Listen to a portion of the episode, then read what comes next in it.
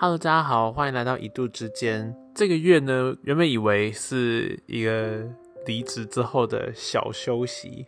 然后没想到呢，就找到了这个工作，然后最近都在忙的是面对新工作，然后的那种适应期。而且因为这件事情啊，其实我发现我是一个无法休息的人。其实，在离职前呢，就开始有一种面要面临。之后可以放一个长假的喜悦，可是呢，一边觉得应该要好好放松，却一边不知道如何放松。然后还记得当没有工作的第一个平日，我一整天呢都坐在家里的地板上，然后手中就拿着电脑，想说啊来做个作品集，但是呢又没有什么动力做点任何事情，然后就一直坐着，然后提着。轻音乐这样，然后就发呆，就好滑滑手机什么的。等就从白天就家里灯都没开嘛，就一直到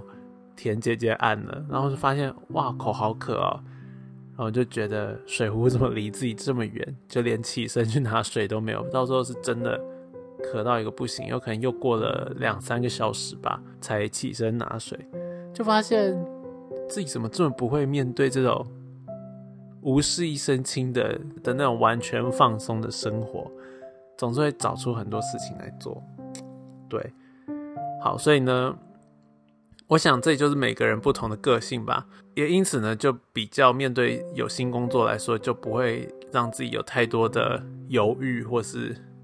就会评估上来，评估了之后就蛮快就决定，好像可以再进入新的工作。原因是会自己是一个。相对来说没办法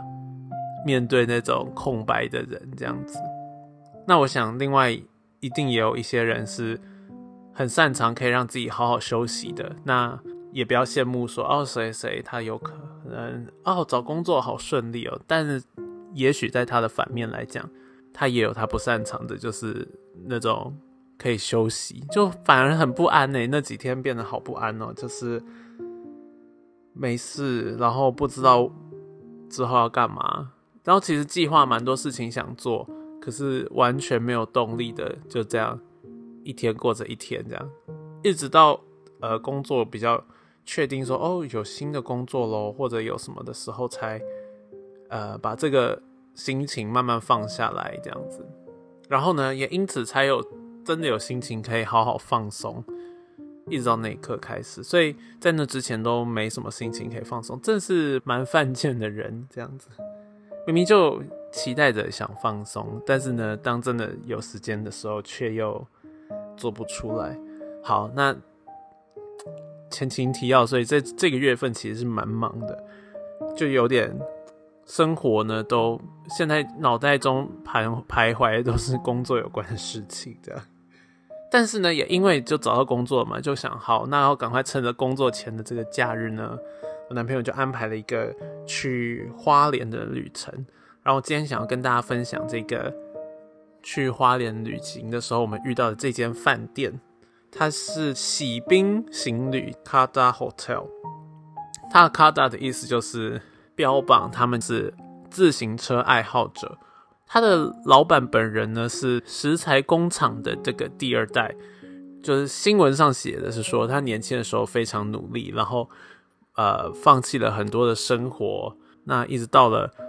中年的时候呢，爱上了骑脚踏车这件事情，因此呢，他呢就开始疯狂的买脚踏车啊，然后骑脚踏车，也就是为什么他这个饭店呢会标榜。脚踏车这这个事情，然后整间饭店里面就是充满了各种脚踏车的，嗯，存放，它放的收藏啦，然后还有包含它的设施就很贴心，从呃一进门呢就会有给大家喝水的地方，就让小脚踏车可以的骑士们一来就可以立刻休息，然后房间里呢也有这个自行车的摆放的地方。再来再来一个蛮有趣的是，它呢也有提供这个自行车租借。然后呢，通常一般饭店提供自行车租借都是那种熟女车这样子，可他呢并不是，他可以选择呃你要的是越野车呢，或公路车，或是说有婴儿那个座椅在后面的那种，反正就各种品质状态都很好的脚踏车呢，可以供大家骑乘。它好到就是它的变速是那个左，就是有前后轮变速器的那种脚踏车，也不是一般，就是有跟我们大学的时候出去骑都只骑那个单边变速，然后为了这个前后轮变速就搞得手忙脚乱这样子。整间饭店我就觉得说，如果一个人呃在金钱什么的无忧无虑的状况下呢，他就是把他想要的事情完美的呈现在一个饭店里面。因为饭店是一个可以让大家长期待在这边，去感受它到底想要带给大家什么的一个空间吧。那觉得这是一个这个把他理想完整实现的一个很好的案例。那也因为他真的这么爱这个饭店呢，反正我们甚至有看到老板本人，他又在厨房煮晚餐啊什么。他们还有卖一些这个晚餐，可以跟他们买这样子。那就觉得。他真的做了一个他最喜欢的地方，然后他也非常喜欢的留在这里。这也是我们这一趟去花莲的时候感到对，就对花莲的印象吧，就觉得这边有很多人，包含这个我们主要是住在就是在美伦区那个地方玩，然后那边有超级多很漂亮的咖啡厅，然后就感觉。而且客人竟然也不少哦，就是感觉都是一些当地的人客人互相在拜访彼此的感觉。我们就是那种有一种好像他们很知道自己想要什么，然后于是就决定定居在这个地方，简单的过着自己想要的那个理想生活。我觉得是让人觉得蛮呃向往吧，然后也觉得是一个很酷很。很舒服的生活态度，这样子。可是回推到前面刚刚讲的呢，我觉得这也就是我后来如果理性跟自己想一想，就觉得这好像不是适合现在的自己。这样就是回推到以前，就一个人去垦丁，然后就坐在海边这样子吃着汉堡，喝啤酒，就看着这个海，就觉得这边太美了。呃，那时候是寒假前，然后呢就没有什么观光客，就。一个人坐在那边，这样享受着这个有呃冬季的南岛海滩，这样非常舒服。然后就这样子呢，就看着这个太太阳慢慢下山，旁边就来一个大叔，他会问说：“啊，是哪里来的？”啊？”这样我说：“就是北部来的。”他就说：“哦，那他说这边很漂亮哈，来了的人都不想离开了。”他就是这样讲，他说他自己也是这样子。然后很多这边当地的人呢也是如此。我一听的时候就觉得，嗯，这边真的是有这种魅力耶，就让大家有一种来到这可以简单过着自己最想要，然后其实是最快、很快乐、很自然的生活。但是当下的我呢，就立刻跳出了另一个那种很理性的角度，在想的时候，觉得我会记得这个回忆，但是也许现阶段就是没有办法。好好的，或者是满足于这样子的一个恬淡的生活。于是呢，我还记得后来离开那个肯定要继续前往自己下一段旅程的时候，其实蛮不舍，但是又有另外一方面的期待，然后跟觉得说面对自己这种个性吧，就是我觉得不是一个追求永远舒服、永远快乐，但是好像有点在追求什么，我现在也说不清。到底在追求什么？只是就是那种一直想要往前在挑战的，然后一直想要再多看看不同东西的的那个自己这样子。然后也就是为什么后来我如果即便到了花莲这样看到这么漂亮的东西，也会觉得嗯好，收假的那一天也是开心的，虽然有点紧张啊，但是还是开心。然后